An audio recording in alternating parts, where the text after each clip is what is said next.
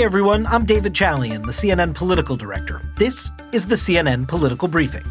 Here's what you need to know in politics for Tuesday, April 27th, 2021. The Biden administration announces new CDC mask guidance for fully vaccinated Americans. We'll discuss that, plus what a brand new CNN exclusive poll can tell us about where the country stands on police reform. And finally, what you need to know about how the official census results are changing the political map. Today, President Biden announced that the U.S. Centers for Disease Control and Prevention is issuing new guidance on outdoor mask use for fully vaccinated Americans. The bottom line is clear. If you're vaccinated, you can do more things more safely, getting together with friends, going to a, the park for a picnic without needing to mask up. We're back to that place now as long as you get vaccinated. So go get the shot. It's never been easier. And once you're fully vaccinated, you can go without a mask when you're outside and away from big crowds. The new guidance is essentially that fully vaccinated people can unmask outdoors if they are walking, running, hiking, or biking alone, or with members of their household, or dining at an outdoor restaurant with friends from multiple households. It's not complete black and white, clear cut, you can do this, you can't do that kind of guidance, but it is broad guidance that is aimed at getting Americans vaccinated. Several states will still have outdoor mask mandates in place, but this does mark yet another success for the Biden administration. You may recall that before Joe Biden took office, he said he was going to ask Americans to mask up for the first 100 days in office. And as you know, that is coming to an end this week. So President Biden was eager to be the face of this announcement. Since he's the one that asked the country to mask up, he was eager to tout the victory and allow the country to know that if you're fully vaccinated, you can ease some of those masking restrictions.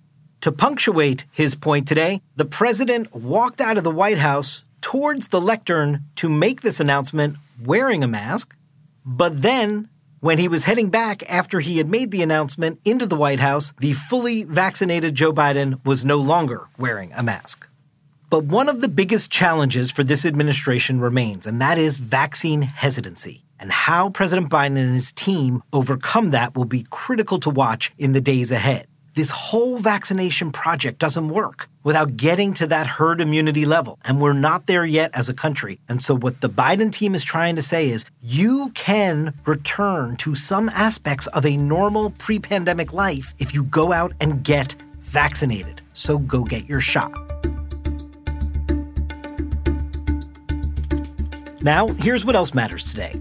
A brand new CNN poll conducted by SSRS is out today on the fallout of the Chauvin verdict and whether Americans expect shifts. More than three quarters of Americans in this poll say they are satisfied with the guilty verdict in the trial of former police officer Derek Chauvin for the murder of George Floyd last spring in Minneapolis. Just 16% say they are dissatisfied with the outcome.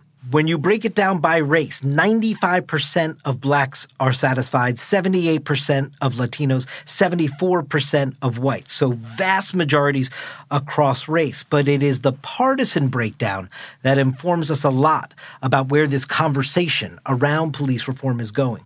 97% of Democrats say they're satisfied with the guilty verdict in the Chauvin trial, 77% of independents, but just a slim majority of Republicans, 53%. Also, in this poll, 53% of Americans say that policing in America today needs a complete overhaul or major changes. 46% say only minor changes are needed or works pretty well as it is. Now, again, we see an enormous divide when it comes to partisanship here. Among Democrats, 30% of Democrats say the system of policing in America today needs a complete overhaul. 30% of Democrats. 49% of Democrats says major changes are needed. Compare that to Republicans.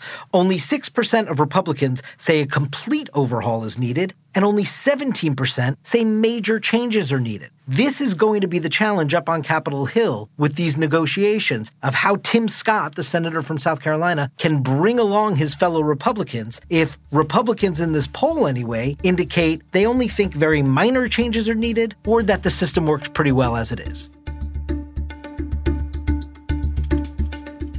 And finally, today, the most important development thus far in the race for control of the House of Representatives in 2022 is arguably the official release of data from last year's census. The census provides the basis for redrawing congressional and other legislative district lines every 10 years. This year, census results found that Texas will gain two new congressional seats. Colorado, Florida, Montana, North Carolina, and Oregon will each gain one additional seat in Congress.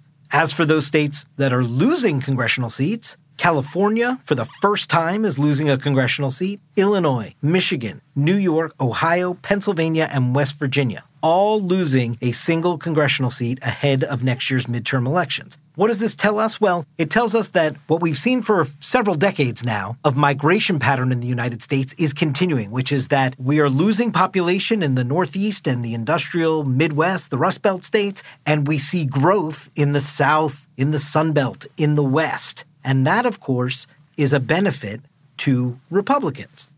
Not that Democrats aren't making gains in the Sun Belt or the West, but if you look at the changes in the apportionment and you take a look at the 2020 electoral map, this would actually net Donald Trump three more electoral votes, or Joe Biden three fewer electoral votes. Not even close to overturning the election, but you see the slight shift to Trump won states. Now, the next critical step in this process is the actual drawing of the lines of the districts. That will tell us more than anything, but that's not coming until the fall.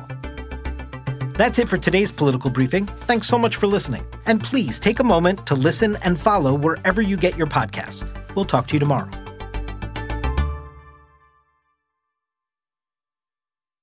When you work, you work next level. And when you play, you play next level. And when it's time to sleep, Sleep Number smart beds are designed to embrace your uniqueness, providing you with high-quality sleep every night. Sleep next level.